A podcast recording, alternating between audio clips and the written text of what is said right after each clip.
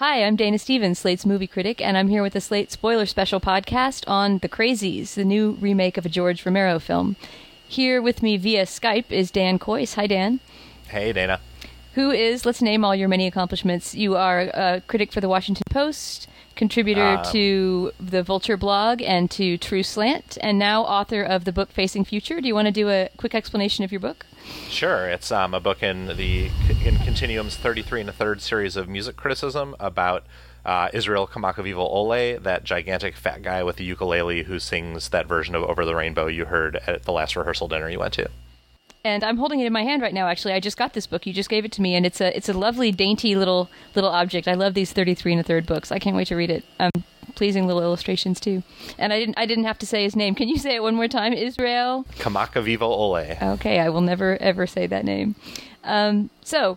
Dan, The Crazies, we didn't see it together. I don't really know what you thought of it. Before we get into spoiling, do you want to just give me a quick reaction? Do you think that this was a worthwhile remake, or should it have been left in the George Romero vaults? Uh, I mean, it's worthwhile sort of on its own terms in the sense that if you uh, are a 19 year old hoping to take your girlfriend to a movie that will make her jump and then make out with you later, it's fine. Um, if you are looking for a real paranoid, down and dirty Romero esque horror movie, you will be sorely disappointed, but hopefully you're not looking for that. It's true. It is kind of hard to know exactly what the audience would be because those people that are going to say, "Hey, George Romero's The Crazies has been have been remade," you know, I'm signing up for that, are going to definitely be disappointed. But that's going to be such a small segment of the film going audience. I think even people who are George Romero fans don't necessarily remember The Crazies. It was a pretty minor one. Right, and those people will likely be disappointed, but people who see it just because they want a, a halfway decent horror movie with some good scares will be, I, I think, perfectly satisfied, um, even as they perhaps wish that this was a little bit more thoughtful. Yeah, I should mention this is written by a guy who specializes in remakes of classic cheapo horror movies. He this is the guy who wrote the Amityville Horror, the new Amityville Horror, which I didn't see, who wrote the new Texas Chainsaw Massacre. The idea of remaking that movie is just one of the most absurd trips into nostalgia I can imagine. And um, I guess everything he's written, it looks like, has been somewhat of a horror movie. He wrote that movie, The Machinist, which everybody knows is the Christian Bale movie where Christian Bale lost 80 pounds or something. I couldn't bring myself to see that because the way he looked in the trailers was just so horrifying. But so this guy's specialty is essentially um, nostalgic visits to schlock, and I thought he did a pretty good job at it. But the the affect this movie generates is is not really what you go to a horror movie for. It's almost like comfort food. It's a nostalgic kind of sweet horror movie, which isn't to say that it doesn't have scares and laughs. It has a lot of each, but if you're looking for that experience, that raw, dangerous experience of you know the, the early '70s schlock horror movie, it's it's definitely not there. Right, if you're looking for the kind of movie that won't make your girlfriend want to make out with you afterwards, this is not it. I didn't realize actually that horror movies were a big date makeout ploy, Oh, yeah. but it makes sense. Oh no! I mean, the whole point of a horror movie, I always assumed, was that so you have a reason for you to clutch each other on your date, Right. Um, and then perhaps that leads somewhere later. Um, and the old traditional telling, of course, then you park on a narrow, winding road, and you're making out in the back of the car, and then the guy with the hook comes. Has there been a scene in a horror movie where kids in a horror movie are have are stalked by a slasher, like at a drive-in or something? There has Surely that happened in one of the Scream movies. it has to have happened. Yeah. So- so let's go back to the crazies. Um, So let's the- let's just get let's just plod through the story here quickly and, and spoil whatever we can. Sure. So um, it's set in uh, the town of Ogden Marsh, Iowa. Um, unlike the original, which was, of course, set in small town Pennsylvania, as that's where George Romero sets everything. Um, but uh, it's a farming town, and we um, meet the sheriff, uh, David Dutton, who's played by um, Timothy Olyphant, um, and his wife, Judy, who's played by Radha Mitchell. Um, Really she- good casting, I should mention, right? I mean, for if nothing else, physically these two definitely evoke the type that would be in the Oh, yeah. old time schlock horror movie, and they're really good. Well, and Radha Mitchell has sort of made a career out of becoming that woman, about being the woman who sort of alternately screams and gets tough in a whole series of sort of not exactly great but not terrible horror movies. Um, she's a doctor. She's a, um, a like the town doctor. She's also pregnant. Um, But invisibly pregnant, which is sort of interesting. yeah, yeah, yeah. I mean, she's still hot Radha Mitchell. Don't worry, everyone. Um, but so they uh, there, a series of events start overtaking the town in which people behave a little bit weird and then behave really weird and then become murderous. And it starts with a, townsman on a, who invades a high school baseball game with a shotgun, and um, Sheriff Dutton shoots him dead before he can shoot anyone else. Um, and then a guy who lives right near that guy in another farmhouse um, goes mad, locks his family, his uh, wife and his son in a closet, and then sets the house on fire. Um, and Sheriff Dutton soon puts together that all this is tied to a military plane that uh, crashed in the local swamp um, about a week ago, eh, which is now leaking something into the water supply. So people who live closest to the swamp are being affected first, and people who live further away, as the contagion spreads, are being affected later. Yeah, they must um, have a pretty slow water flow in that town because they seem very confident that if you live down the street from the guy who just got the crazies, you still have you know days to get away. This is right. this is a weakness in the movie, I think, is that it's never really clear what the progress of this malady is or what the terms of the contagion are, which right. is effectively scary for the first hour or so. But I needed the scene of you know the bogus scientist coming in and explaining or some sort of exposition, not because it scientifically matters, but because I want to know how scared to be about the contagion spreading quickly to the major characters. Right, and to know also to have some some thematic coherence to how the contagion affects its characters. One of the flaws of the movie I thought was that it seems to affect everyone differently. Certainly, everyone murders people who gets the contagion, but um, they do it in different ways and in ways that don't necessarily make sense. For example, one guy just sort of silently stalks across a baseball field with a shotgun and looks intense and maybe is going to shoot someone, whereas another guy diabolically lures his wife and son into a trap, locks them in a closet,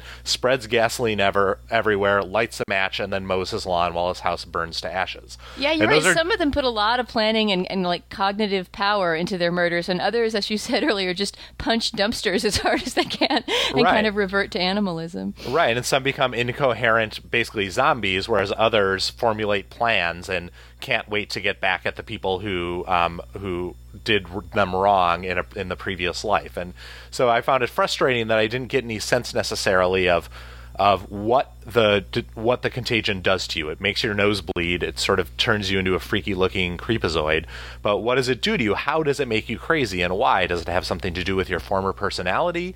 There is a scene where some guys who we saw duck hunting early in the movie sort of turn into people hunters under the influence of the craziness disease, which is great. I love the idea that maybe the contagion takes the traits you already had and um, and drives them out of control. but then later so, we so see you and I would review people to death if we got right exactly. We would we would harshly criticize them to death.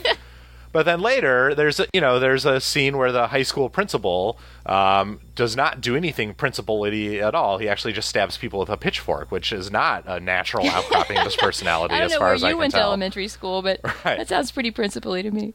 Right. But in general, I just found that a slightly frustrating aspect of this movie that um, as the contagion um, spreads and as the town goes crazy, we don't ever get a sense of, of what to expect. And so, when, um, to spoil the movie a little further, Sheriff Dutton's best friend and deputy, uh, Russell Clank, who's played by the British actor Joe Anderson, and who's part of their merry trio of runaways trying to escape the town and the contagion, um, when he gets sick, uh, with the with the crazies virus. Um, he becomes a little bit off kilter. He at one point threatens them. Um, you can see that he's struggling with it, but then at the end he gives himself up in a moment of heroic sacrifice, even though he has this disease. Which seems like insane. Like it makes no sense compared to everything else we've seen that he would have this kind of self control and moral certitude that everyone else in the town lacked. So when one guy gets the disease, he kills his wife and kid, but when another guy gets the disease, he sacrifices himself for the good of his friends. Like that makes no sense at right, all. yeah. You're right, and, and and the moment that Russ gets the crazies, I mean, is essentially sort of the moral turning point of the movie because a, a, another spoiler: the wife and husband, Radha Mitchell and Timothy Olyphant, never do get the Right. crazies, right? I mean, the, the typical invasion of the body snatchers logic would be that the couple itself would be riven at some point by one of them getting the crazies, and the other one has to decide what As to do. As happens in But the cl- original Romero movie when the when the wife gets the crazies and the husband has to decide what to do about her.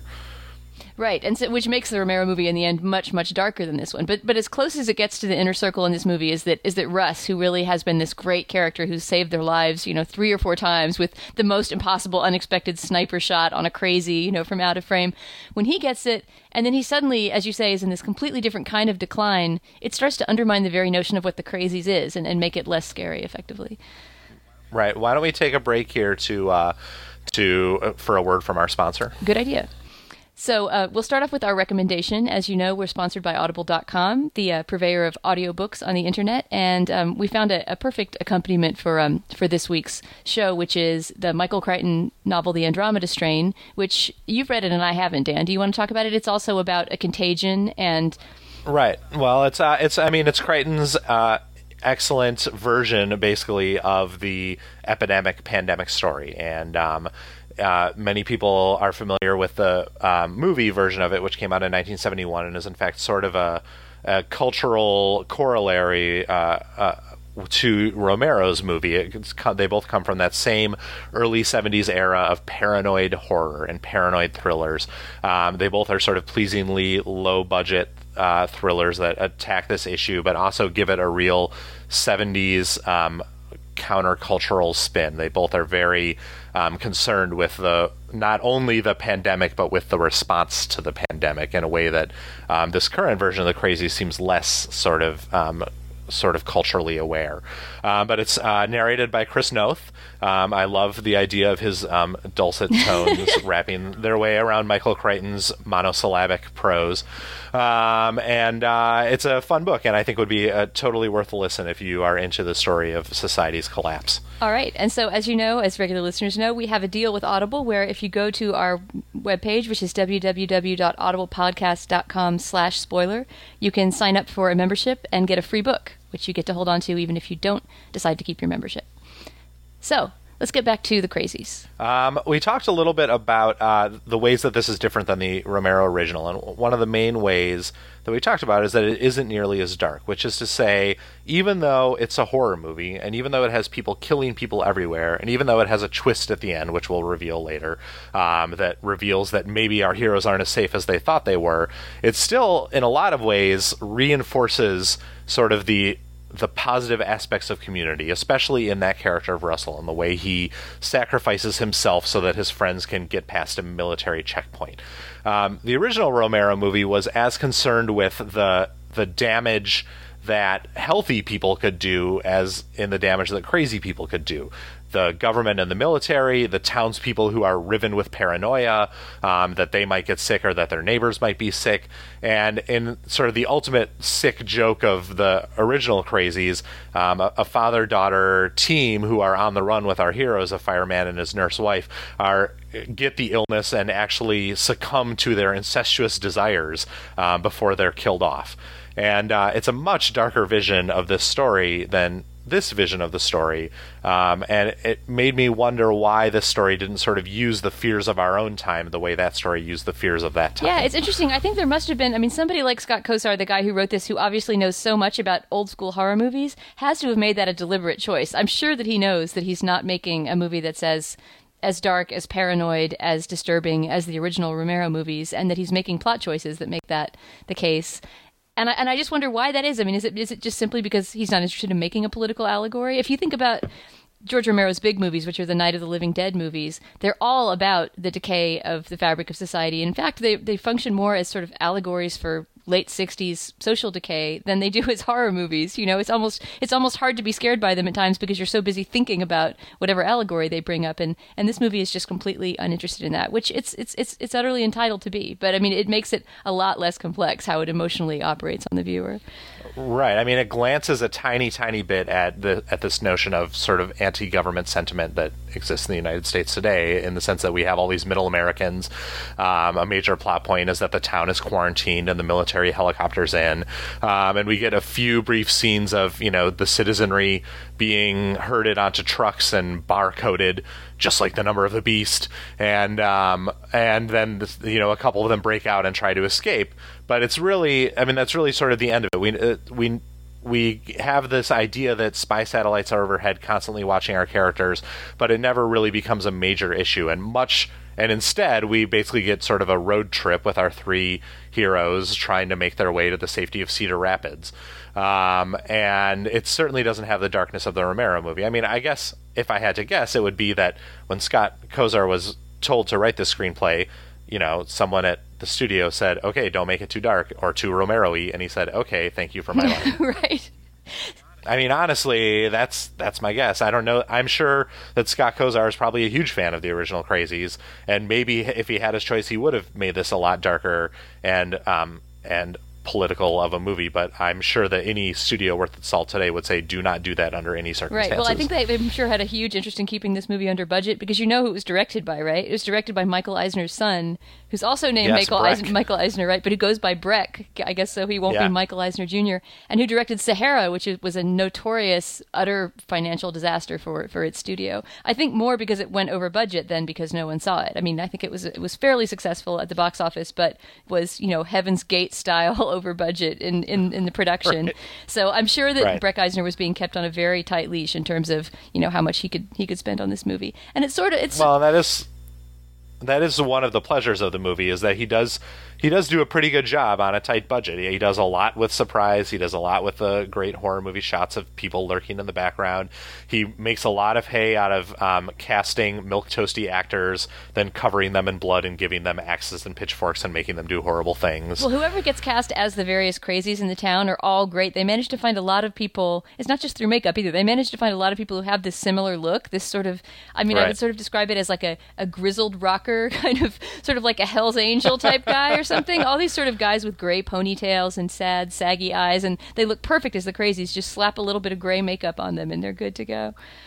Right, um, and the and the biggest spoiler, which we can give away as well, uh, and the best low budget moment of the movie is um, the really really crappy nuclear explosion, um, which at the end wipes the town off the map, just as. Uh, um, Sheriff Dutton and his wife are driving away in, in a purloined semi truck. Um, and it really is one of the least convincing nuclear explosions I've seen on film in a long time. And I love the fact that they just barely managed to drive out of the, the, the zone, right? The, the the explosion zone. They're literally just stepping on it so they can get away from the nuclear explosion, and it works. It's great. And of course it works. But then they, they their truck is wrecked. They climb out. They're okay. We see them walking towards Cedar Rapids, and then the last shot of the movie is is uh, a a surveillance spy cam shot of them walking, which which uh, pans out into a much larger picture of the whole area. We see Cedar Rapids in the distant in the distance, and then we see a computer readout that says Cedar Rapids, Iowa, initiate quarantine procedure. So we know that Cedar Rapids will be next. But to me, that didn't necessarily seem like the knell of doom for them because we've seen how tough they are. It was almost more like the, the setup to a sequel where they then have to escape, escape yet another you know case of the crazies. Can I talk? I hope they call it the Crazies Two: Escape from Cedar Rapids. Urban Harvest. Right. Can I just talk about my favorite gag? There was one moment that actually could have been in a Romero movie, the way Romero would just think of incredibly imaginative, awful things that people could do to each other. And there's a moment when um, the the doctor and his the I'm sorry. There's a moment when the the what is the guy, the sheriff? Sheriff. There's a moment when the sheriff and his wife are attacked by a pair of crazies in their house, and one of the crazies drives a knife through his hand, pinning it to the floor. Do you remember this? Oh yeah, And, uh, that was gross. It, and so that part alone is really gross. We get lots of close-ups of his impaled hand. But if you're afraid of gore, actually, I would I should say you shouldn't be afraid of this movie because it's pretty fake-looking and comic kind of gore. There's not a lot that's really that hard to stomach in it compared to you know a, a sadistic Saw type movie or something. But Right, anyway, right. his hand is pinned with this with this knife to the floor, and after he finally manages to essentially just just pull his hand out of with the knife still in it, right? He's like walking around now with a knife all the way through his hand, and then he goes and stabs this female I want to say zombie, but female crazy with the knife still in his hand. It's just this great unique way of holding a knife. Like, hey, I'll Yes. just I'll just impale my hand on it and then use it as a weapon. And right. For the one audience, brief moment, I've been turned into Wolverine. the audience loved it because it was Yeah. it was a moment that you know humor and violence and, and gore kind of came together, and I would have loved a few more moments like that. Right. I want to. Uh, we're running out of time, but I want to do a quick call out to Joe Anderson, who um, who's the British actor who played Russell, the deputy, who in a in a pretty well cast movie, I thought wa- was actually pretty exceptional. I mean, I think he, he really looked the part. He's you know lanky and a little bit goofy looking. He had a terrible handlebar mustache, um, but he's very handsome and he's very charismatic. And I really liked him a lot in this movie. And he's he was one of the few his performance and the twists that his character takes uh, were one of the few things that made me sorry for what this movie wasn't. Which is to say, he was so good, and his sacrifice was so unexpectedly moving, considering how unmoving the rest of the movie was, that it made me wish that, that this movie had really gone for a little bit more. Um, and I guess that's a that's a compliment to him, though it's not that much of a compliment to the movie. Well, you know, I didn't know he was British, so that's another compliment to him. I had no idea that was a British actor, but I mean that's typical of the Brits, right? They can just they can right. pass completely unnoticed. But what else has he done, Joe Anderson? He was in um, Across the Universe. That's the only other thing I've ever seen him in. Oh, which I refuse to see. I cannot bring myself to see that. I hate Julie Taymor, and I just I don't want to hear those songs Julie Taymorized. Um, but he is he is really good, and I am I'm excited about seeing him in more stuff in the future. Uh, Mitchell, I'm sure I will see again in another movie just like this one year from now. I still think of Radha Mitchell as the the chick in high art who fell in love with Ally Sheedy. I think that may be the last thing I've seen her in. Right. Every movie she's been in since then. Here, I'm going to read her filmography right now. so, her post high art filmography. You ready? The Surrogates, uh, Rogue, mm-hmm. Silent Hill, mm-hmm. Man on Fire phone booth, dead heat, when strangers appear, pitch black. So essentially, she's been screaming in a dark right. closet since 1991. Right. She was also in Finding Neverland, so that was her only like non-horrible role. But I mean, a lot of those are like good sort of B movie movies. Phone Booth and Pitch Black, especially, are really good like B movie movies. But they are not roles that call on the talent that she showed, say, in High Art. Right. Um, but whatever, I'm sure she's very happy in her big house. All right. Well, Dan, thank you very much for joining me for this Slate spoiler special. Thanks so much. For Slate.com, I'm Dana Stevens.